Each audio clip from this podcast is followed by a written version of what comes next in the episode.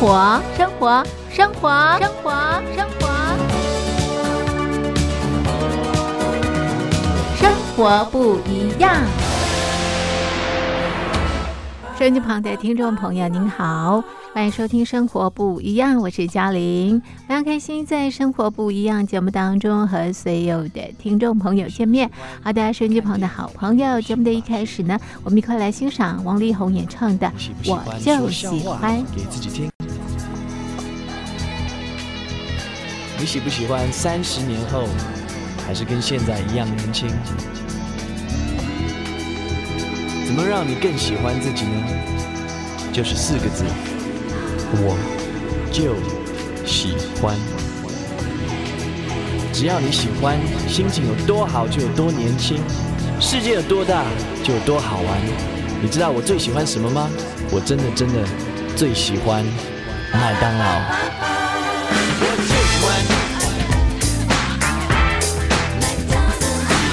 欢，我的他一直笑一直笑，没什么比这个更重要。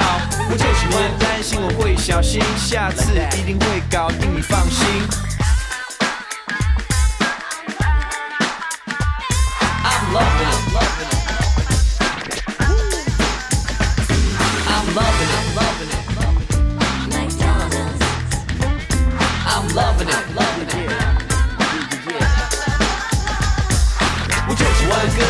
最劲爆，北极南极都听得到。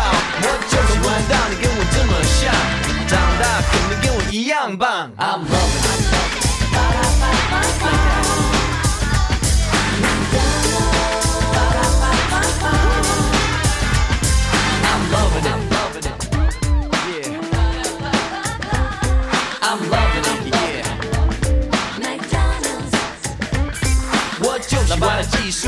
赞赏，但轮到我头上，你想都别想。我就喜欢真的就是这样酷，就是不足也不会 undo。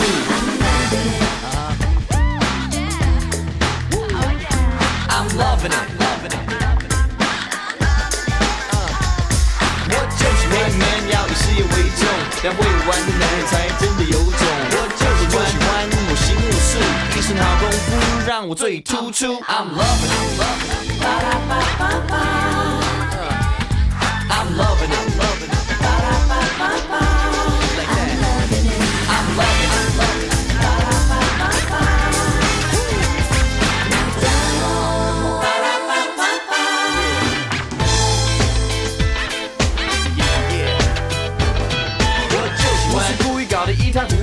想试一试老妈真功夫。我就喜欢找谁都迷迷糊糊，定一定神只会找出路。我就喜欢这就是我的骄傲，如果开得动我会更自豪。我就喜欢 happy 就有多年轻，没有化妆品也不必担心。我就喜欢你觉得有没有问题，我就这样参加化妆 party。我就喜欢女装，我热血沸腾，得意忘形坏了好气氛。我就喜欢管发生什么事，快来跟我一起数着劲爆的拍子。我就喜欢让我不能呼呼大睡，幸好薯条还是那么脆。I'm loving it,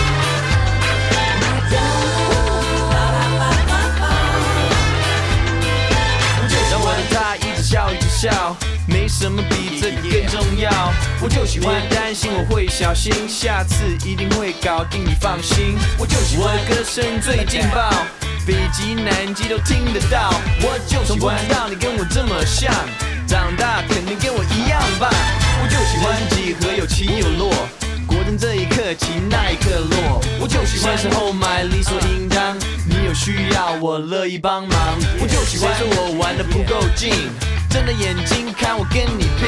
我就喜欢拿着薯条乱走，白白进了别人的口。I loving it.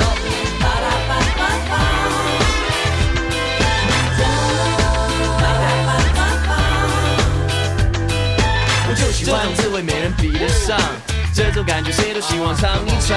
我就喜欢一飞就冲天，就像马到老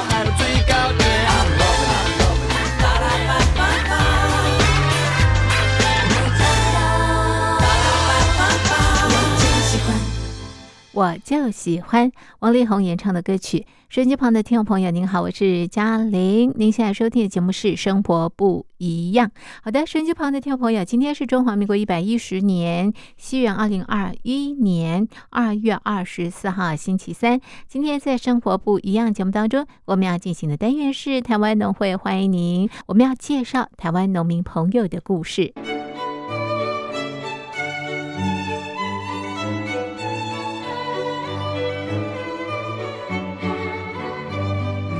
现在进行的单元是台湾农会欢迎您。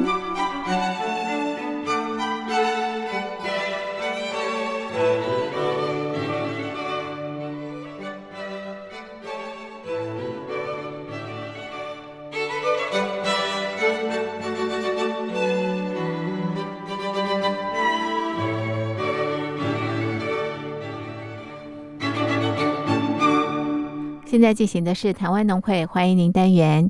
今天要在单元当中呢，我们来到的是高雄市的六龟区。那么要介绍的是华兴台湾山茶馆，访问的是负责人刘世甫刘先生。刘先生你好，呃，主持人你好，大家好。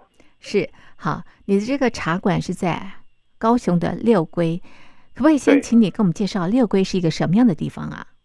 嗯，六龟算是高雄的一个后。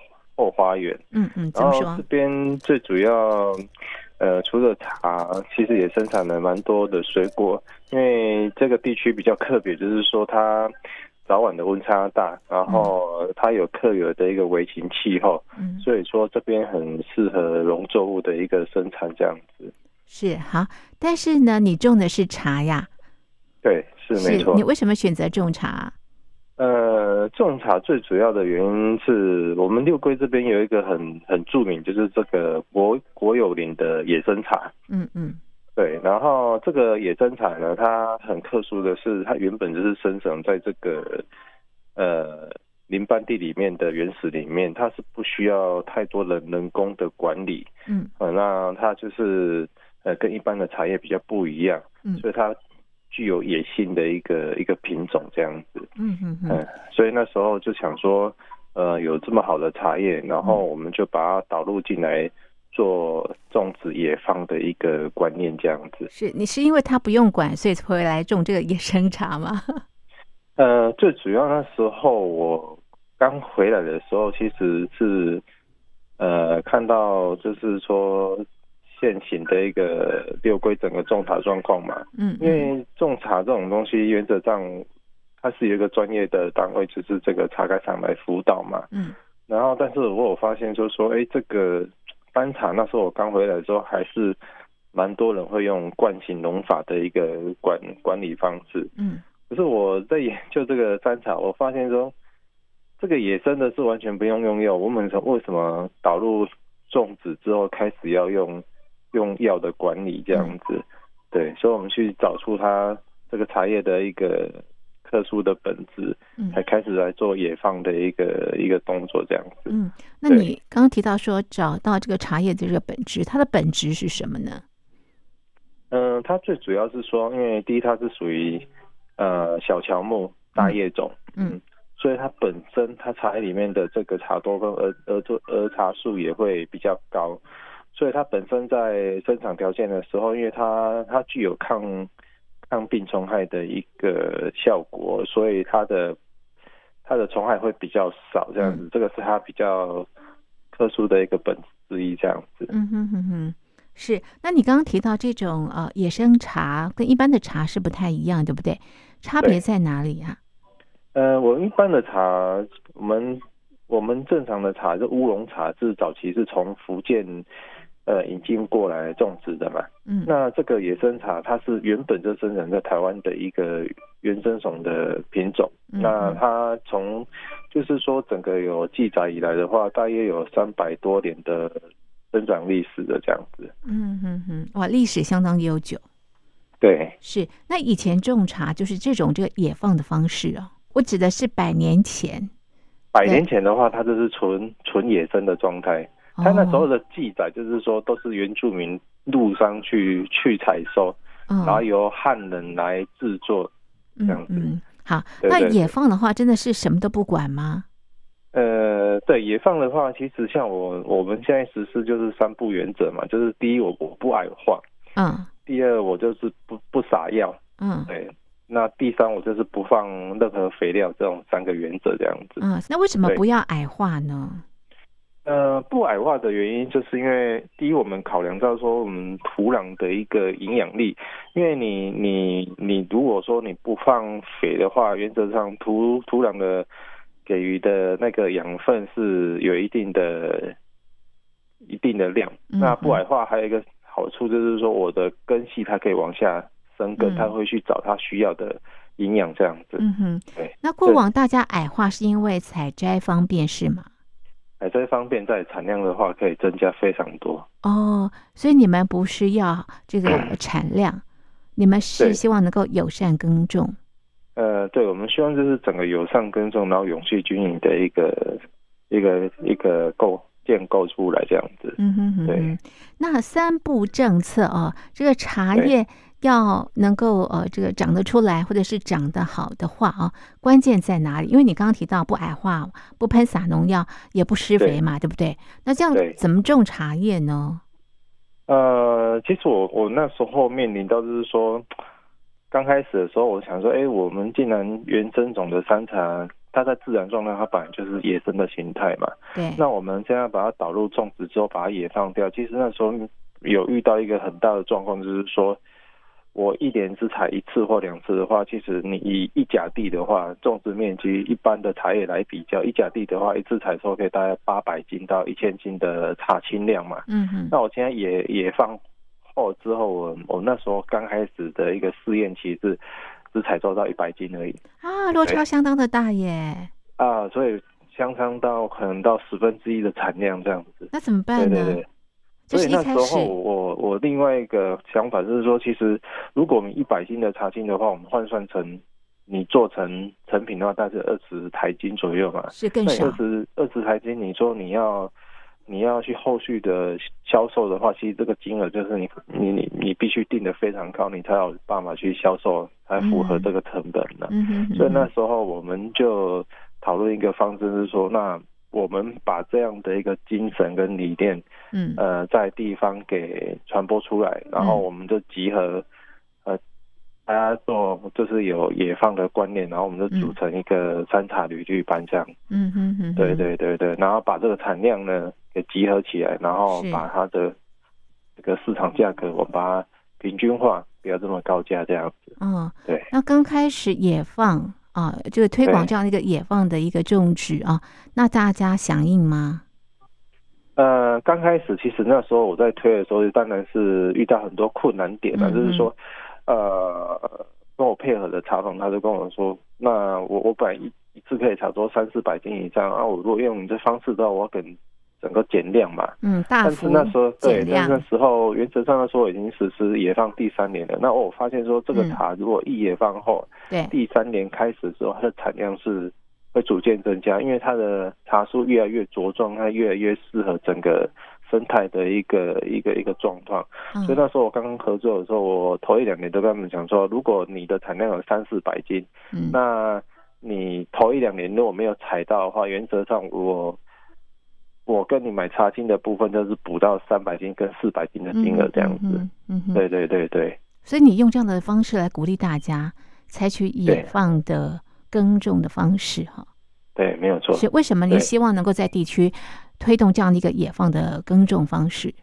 嗯，其实那时候我有一个很很很特殊的想法，就是说我们希望把文明、跟健康、跟原生态这三个观念给嗯给是我们一个一个呃一个理念，就是嗯一个理念这样子。因为我们一直深信说，啊，文化是蕴藏可以持续发展的一个基因嘛。嗯那我们今天没有茶的这个文化不断的累积跟传播的话，嗯那茶文化它本身是茶叶的灵魂。嗯对，那你如果有这样的一个传播的话，我我我觉得茶它不是只是单纯的就是柴就柴米油盐酱嗯醋茶的一个熟品而已。那透过文化的挖掘跟推广，它可以进入一个类似我们的那个琴 琴棋书画嗯嗯茶酒的一个大雅之店。嗯那我们把反而可以把这个茶的一个品质高品质给推广给大家这样子。嗯哼，对所以你个人就补贴，然后希望大家共襄盛举哦。对对对，所以我们就是说，因为六龟嗯这个茶区，对，它以整个台湾来讲，它不是一个知名的茶区，嗯那是我们要弄不一样的一个出发点。就是打开这个茶叶的市场，这样，所以我们选择了用野方的方式。嗯，就是要做这个市场的区隔，对不对？如果大家都 一样的话，就没有办法凸显六龟的山茶了。对，没有啊、错。所以你你回到呃六龟这个地方呢，就开始啊、这个呃发动这样的一个呃野放的一个耕作的方式啊。一开始很困难，后来就渐入佳境了吧？呃，现在的话，以我们现在做这个地方的房茶，现在六龟山茶已经进入大约有八成以上都是做友善管理跟野放管理了，对诶那比例很高哎、非常高啊。所以说，所以说，我觉得这个是一个可行的，因为我们我们都很深信嘛，你你一花独放不是春嘛，那百花齐放春满园的一个概念。如果我一个人做，可能没有办法凸显出来，但是大家做的时候，就可以把整个地方产业给嗯，呈现出来。对是团结非常的重要。对。是好，就像野放哦，刚刚提到一开始你的产量可能没有那么多，但是慢慢它整个的一个环境好了，它的根系好了，它就会越长越好，产量就越来越多，有倒吃甘蔗的一个情况哈、对，没错。那如果说是用这个喷洒农药的话，就不是了，可能一年比一年还差吧。所以那个情形完全颠倒。你刚开始会觉得还不错，那因为它嗯土壤力一直在下降的情况下，嗯你就会越来越差这样子。嗯，所以这是喷洒农药跟不喷洒农药的一个这个差别。不喷洒农药一开始比较辛苦了，但是撑过去之后呢，可能就可以看到成果了。不过要撑多久啊？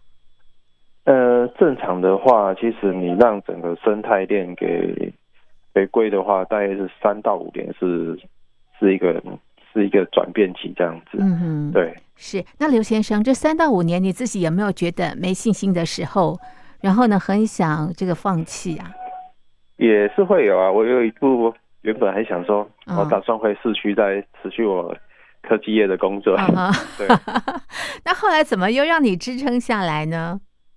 呃，我我觉得支撑最大的力量可能是我我我的父亲吧，对啊，嗯因为以以我们，你像我是七十一年次的嘛，嗯嗯以我们的世代，我我父亲他们小时候，他们年轻的时候就是务农嘛，嗯，所以他希望我们长大之后就不要再留在农村了，嗯。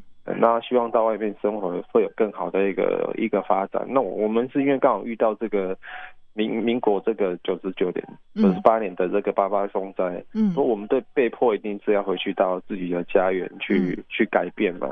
嗯。对，然后那时候就茶叶是我父亲一一生的事业。嗯。那你你就不会想在放弃的时候，你看到他的背景，你你你会想说，那我们是在这个市场再去努力一点，再突围一点，嗯。然后帮帮助我父亲这个产业能不能再复兴起来，这样子。嗯哼，对嗯，所以你才会辞掉工作，回到六龟来种茶吗？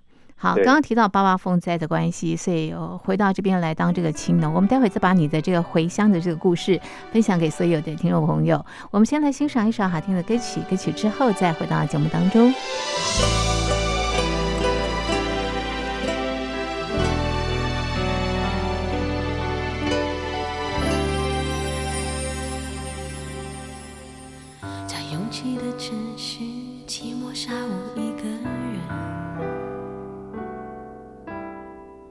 幸福的语言填满整个晴天。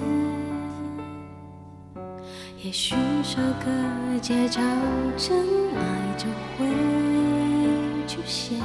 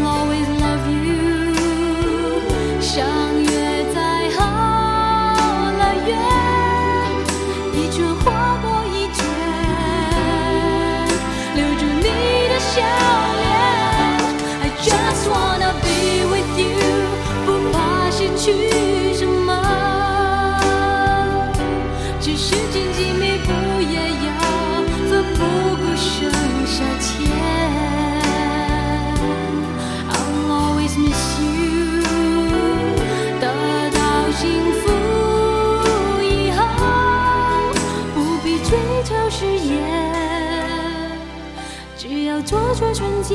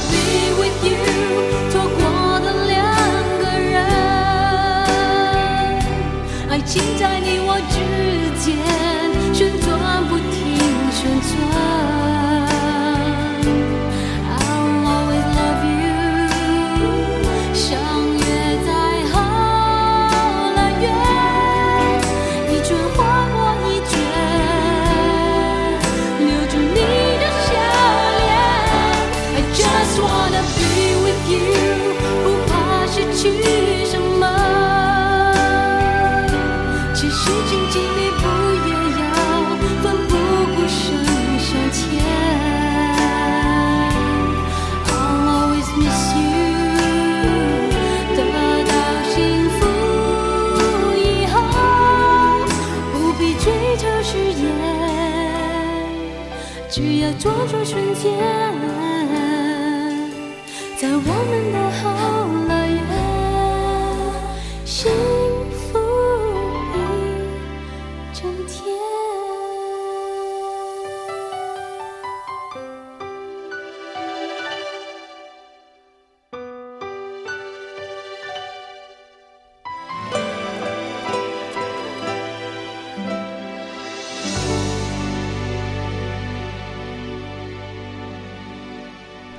旁的听众朋友，您现在收听的节目是《生活不一样》，我是嘉玲。我们进行的是台湾农会欢迎您单元。今天要在单元当中呢，我们介绍的是华兴台湾山茶馆，它是在高雄市的六龟，那么采取的是野放种茶的这个方式啊。我们今天访问的是负责人刘世福刘先生啊。刚刚提到八八风灾啊，所以因为这样的一个这个天灾，所以呃才会回乡啊，这个呃担任呃这个茶农啊。那刘先生呃，为什么当时你是在南科工作，对不对？工程师，对我觉得要做决定很难呢。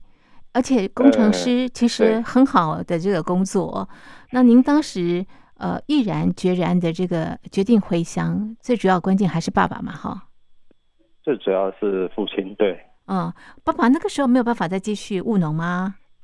嗯，那时候其实整个六龟就像一个死城一样，嗯对。然后其实有跟父亲讨论说，那有没有打算来市区生活嘛？嗯嗯嗯，，对。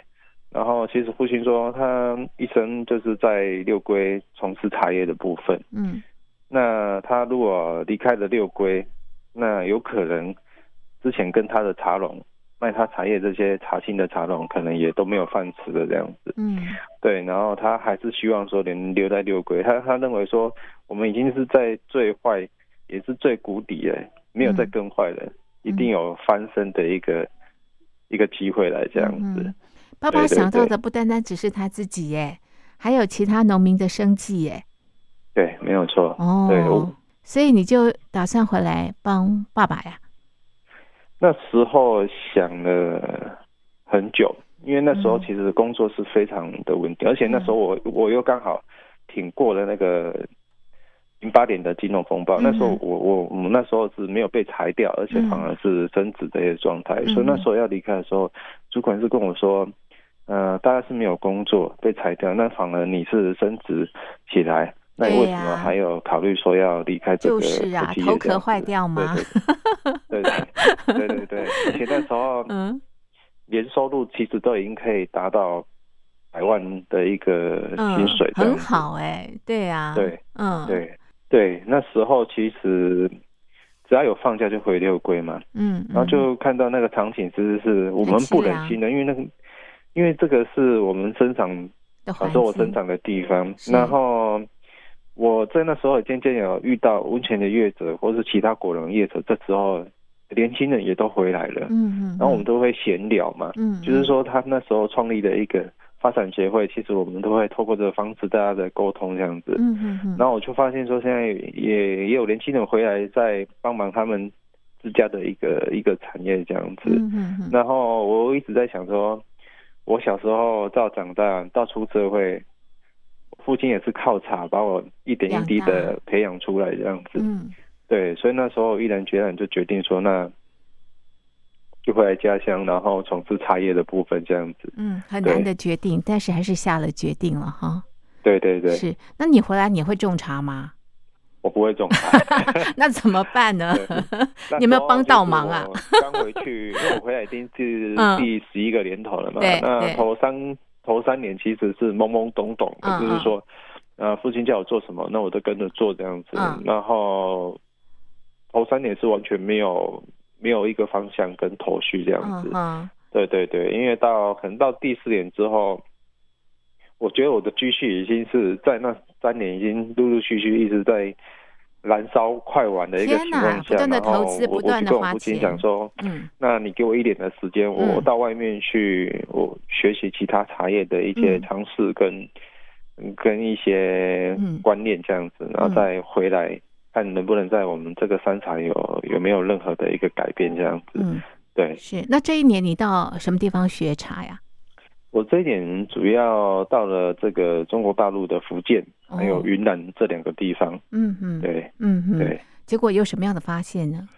呃，云我到福建最主要是因为福建它是非常大的一个产茶的一个省城嘛，嗯。然后我在那边看到了各式各样的一个制作的工序，嗯。然后我第二个阶段会到云南的部部分，是因为我我们六桂的野生茶跟云南的乔木茶其实他们是非常相近的，因为他们都属于乔木种。嗯嗯然后那时候我去看说，哎，其实以那时那时候的云南乔木茶，他们的价钱是非常高的。我那时候就在想说，哎，他们的一样的茶种在在他们当地推到各国，为什么价格可以这么高？嗯是在他们工序的部分跟他们行销后端的部分，他们怎么去去推广这样子？嗯嗯，对嗯，所以就把这个技术带回来了吗？对，那时候带回来的时候，其实就跟父亲改变说，我们试着把这个制茶的过程给改变，嗯。就是不要再维持原本的一个制成，因为原本的制成在市场上是接受度其实是非常低的嘛。嗯嗯。那市场最主要还是适口性是最主要的一个一个问题，所以我们就改变了一个功法这样子。嗯嗯嗯，结果行得通？行得通，对、哦。对。哎，所以回来务农不单单是体力的考验，对不对？还有技巧的嗯考验，对技术的考验。其实就是因为那时候我们一直在探讨说，这么好的茶种为什么嗯制作起来之后，在后端的销售是这么大的一个困难点？嗯嗯，那我们之后做的一个市场的调查，我们才发现哦，原来是在茶的原料好，但是后来的适口性不佳，也会造成我们在后端一个行销的一个很大的一个问题点，这样子。是失口性指的是什么？适口性就是说，呃，我们喝的时候茶，我们喝要回甘，对，哦，那有生津，那如果这个茶喝起来就是有点苦、有点涩，那可能你也不会想去喝它。啊，没错对，，那早对早期的山茶就是会有这个特色，就是会有苦苦涩涩的这样子。嗯嗯嗯，那会这样子的原因是因为种的关系，还是呃摘完之后的后续的处理的关系？这个两个都有关系，就像我嗯刚才讲的，它它具有抗病虫害的一个效果，就对表示它野性很强。是，那它野性很强，我我们把它拿到呃这个茶叶科学的分析，才发现说它的儿茶素它的茶多酚是一般乌龙的一点三倍，嗯哼，相当高，两倍多，嗯所以它的苦涩度一定是比一般乌龙还要更更苦涩嘛。嗯对，所以我们在制作端就是不不采取以前的传统乌龙式的做法，那弄一个全新的改法来嗯针对做这个山茶的制作这样子。嗯，对，是。那刘先生，你找到问题点了，也解决了这个问题，当时是什么样的心情啊？呃，其实那时候我们刚做出来，其实在在市场上因为也有经营一段时间了，嗯所以说在重新再推的时候就会有很大的问题，这样、就是说可能消费者要再重新去接受，会有会有比较大的一个难点，所以那开始我们就开始走。比较偏向国际的一些展览这样子，就是哦茶展的部分、去做推广这个部分。哦，哦对。从外头打回来是不是？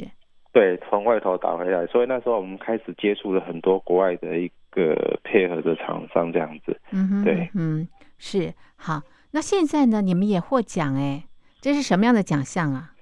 食品界的米其林几年嗯从刚开始比赛的话，是那个 比利时的 ITQI 它嗯的一个呃食品评鉴，那个时候得到了一个他们堪称是。这个食品级里面的米其林，那时候是嗯得到了二星奖，这样子，连续两年二星奖。为什么会去参加这样的一个比赛啊？呃，最主要那时候我们在参加国际茶展的时候，我那时候开始陆陆续续有跟国外的厂商在做做配合，嗯然后那国我们这些国外的厂商就跟我们讲说，其实他们在各国他们在推行这个六规的原生生产，嗯，他他们国外是非常陌生，因为他们国外对台湾的茶叶的观念就是蓝头的高山茶啊，并不知道是什么是六龟原生山茶。嗯嗯那他希望我们是在品牌的部分能有更更加的一个说服力，嗯，然后所以我们那时候选择参加这种国际上的一个评比比赛这样子。哦，所以对。让这个六龟茶能够打响在国际上的这个知名度。对对哦对。对，其实我们这六龟茶，呃，在我们自己国内那时候大家也是非常不看好的一个品种这样子啊。哦哦，现在完全不一样了哈，对所以策略很重要。对那，你们拿到奖项的茶是什么样的茶呀？呃，那时候我们推出来的茶是用台湾原生种山茶去制作成红茶这样子。哦，对是是对，它的口感怎么样呢？嗯，它的口感，制作红茶的口感，它就是带，呃，它带一点野性的那个蜂蜜香，嗯，对，然后它层次的话转化非常多。它在我们刚喝的时候有蜂蜜香，那喝的时候你会带一点柑橘的柑橘的味道这样子。今夜星光很闪耀，这次约会你先到，你把头发给剪短了，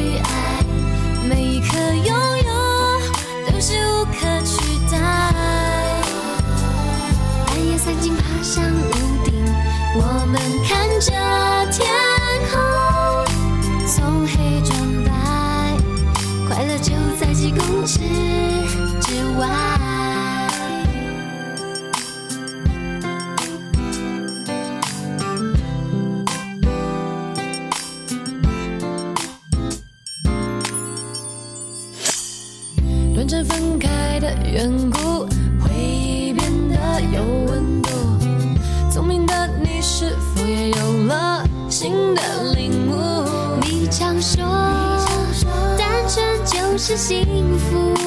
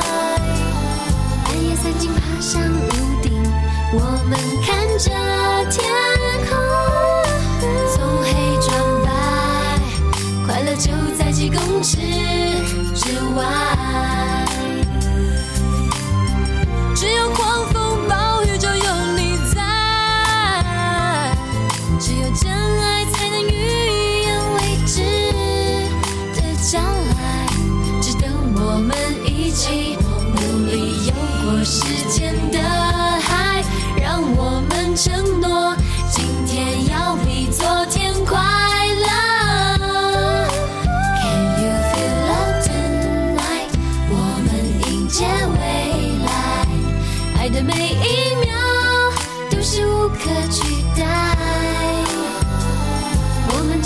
一些事情，吹着回忆的风，然后明白，原来快乐从不曾离开。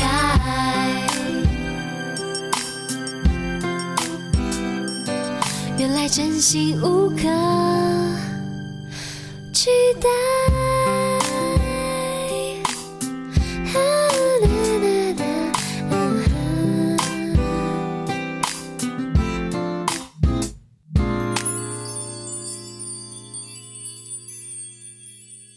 那对对对，有些人，你可不可以跟我们讲一下啊？就是说，这个茶有分好多、哦，什么有红茶啦、绿茶啦、清茶啦、乌龙茶等等，到底为什么会有这样的不同的名称呢？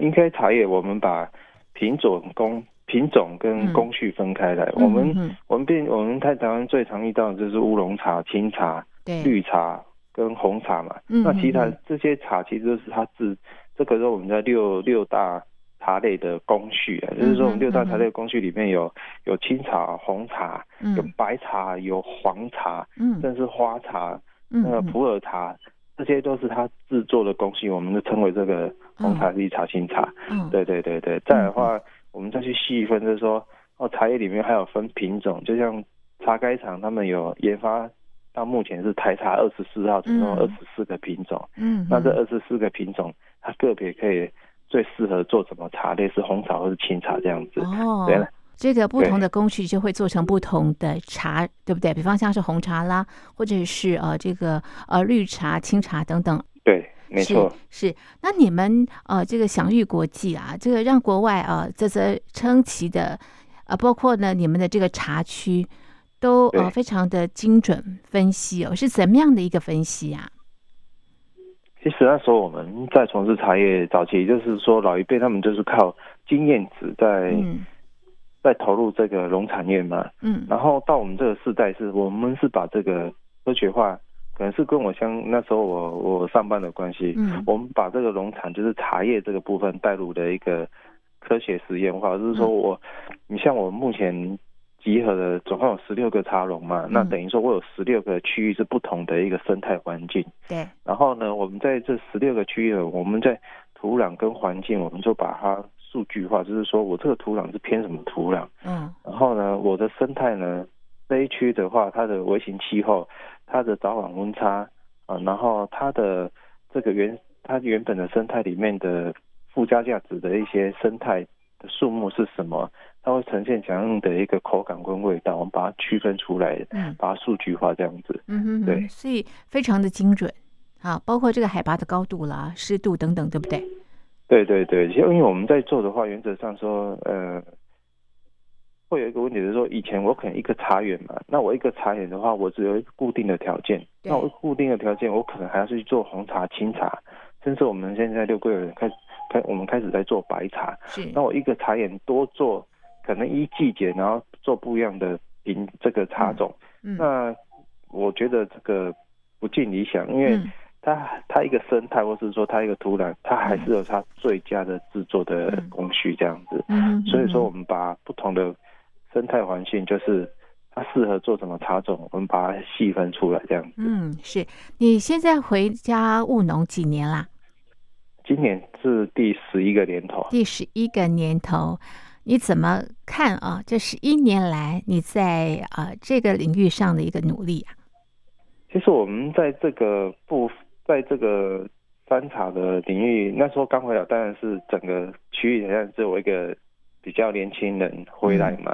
嗯那刚开始推行这个，其实我们面临到市场上的考验，就是说，第一，你大家不知道六桂，第一有茶，第二嗯你在南部这个比较亚热带的地区，嗯，所以说会造成说你在推行茶的时候会有海拔的一个一个一个问题这样子。嗯嗯所以那时候我们在推行，其实是这个部分非常非常困难的。嗯然后我们会扭转它的部分，就是说，其实我们找出它茶的本质，就是它它具有野放，嗯，然后也刚好遇到了这个食品风波，所以也把这个野放友善的一个观念给给垫上去。嗯然后加上我们就是说，呃，教导就是说，我们现在的消费者客的客人就是说，其实我们现在山茶虽然是在南部，那我们现在种植的地方是在这个呃野放的茶区都是在藤枝这个地方，那藤枝这个地方本身它是它又是一个国家公园，嗯。所以它是居一个保护的一个区域，所以这个区域当然它海拔在一千五，它它具有一个高海拔的一个高度，嗯，然后它有微型气候的一个条件，嗯然后它有具备茶叶的一些生长的条件，嗯然后慢慢的去推广这样子。其实以目前的话，台湾山茶，我们每年都在做这个嗯后端的这个消消费力的一个嗯调查的话，其实是每年就是逐逐渐的是在成长这样子。是那为什么命名华兴啊？华信是我父亲那个世代刚开始的时候他所创立的嘛，那我嗯曾经我问我爸说为什么你要取华信？那华信是我爷爷帮他取的，嗯。对他，他就是说，诶、我爸爸叫刘文华，就取他的一个华、哦。啊，那希望他呢这个呃事业呢很兴旺，是。哎哎，对对对对，嗯。就是以华兴为这个为主题这样子，有有有一代传一代哦。是对对对。哎，你们的山茶哦，就野放的山茶，适合做成什么样的茶呀？呃，因为我们现在总共有十六个区域嘛，嗯不同的生态，所以我们现在目前有做的茶，原则上就是有做这个新茶，嗯那有做红茶，那还有做现在比较流行的白茶。啊，白茶是，对对对。是，然后，因为我们十六个区域里面，我们会划分出来有野生茶区，嗯就是这个野生茶区原本就是生产这个原始原始也比较数百年的一个一个茶种。那这嗯个这种茶的话，我们原则上我们就把它做成可以长茶的茶品。嗯，对对对，就像饼茶的部分这样子。是对你刚刚提到这个白茶比较特别哦，跟我们介绍一下吧。白茶的话，其实它是一个呃比较重视尾雕，然后它是重视后发酵的一个茶品。嗯，它很简单，它采摘下来，我们不我们不去浪心它，我们不我们不去做后续的制作。嗯，它就只有尾雕，然后再来第二个步骤就是只有这个自然干燥，嗯就这两个步骤。嗯对嗯，它喝起来口感怎么样？呃，它口感非常的清甜，然后它带一些像护齿花的一个香气，比较花调的系列这样子。那最主要是因为白茶，我们一直认为说它营养价值可以取代绿茶，因为绿茶哦现在的一个诟病就是说绿茶它营养价值非常高，但是是它本身的乳酸也非常高，所以很多人说喝绿茶之后胃会比较不舒服嘛。嗯，对那白茶的话，因为它是不经过揉捻，它没有嗯释放出一些有害物质，所以它嗯本身的营养价值其实是不输给这个绿茶。然后它喝完也不会有呃睡不着或是说胃不舒服的一个状况，所以它现在已经成为就是说大家在喝茶养生的一个呃可以选的茶品之一这样子嗯。很夯的茶品。对对对。刘先，那你呃，节目的最后，请你教教我们大家怎么样去挑选自己适合的茶。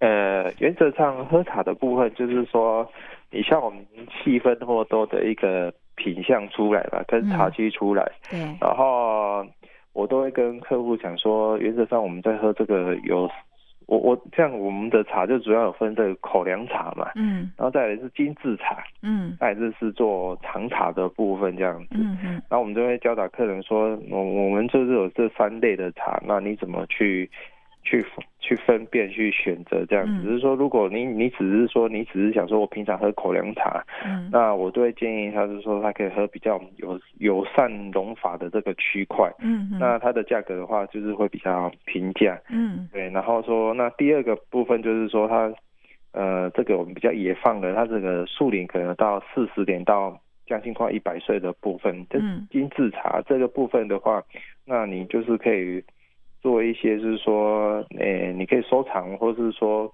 它的口感会更丰富。那嗯茶叶就是这样嘛，你喝茶是一阶一阶上去，嗯然后你喝完这个阶段之后，你想要更好的一个享受，我们就会推推行它野嗯放这个比较老虫的嗯部分这样子。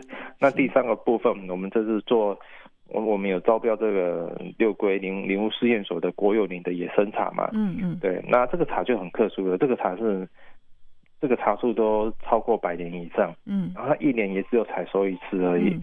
那这样的茶，其实你像这类的茶，我们就会比较比较偏向就是说做长茶的部分，因为嗯。现在的人其实开始有在流行，就是说做长茶，然后放老茶的一个一个概念。嗯，像这个区块，我就很推崇他们做做这个部分这样子。是好，这是华兴的台湾山茶馆介绍给所有的听众朋友。那么我们的节目呢就进行到这边，非常谢谢刘先生您的分享，谢谢您。谢谢。我天天开着车子经过这一条街，你在路口开了一家花店，距离很近，爱情很远，没有交集的日子没什么新鲜。我换了工作还没到一个月，你的他走后瘦了一大圈，爱情很近，距离很远，有一天在路上终于遇见，时间刚刚好。如果太早，我的脾气会让人疯掉。时间刚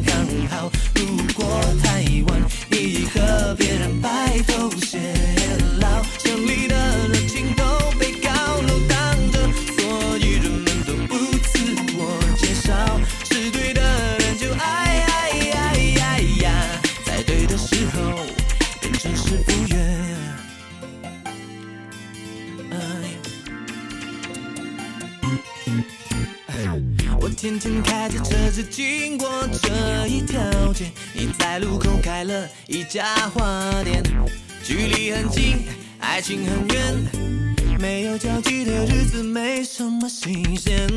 我换了工作还没到一个月，你的他走后瘦了一大圈，爱情很近，距离很远，有一天在路上终于遇见，时间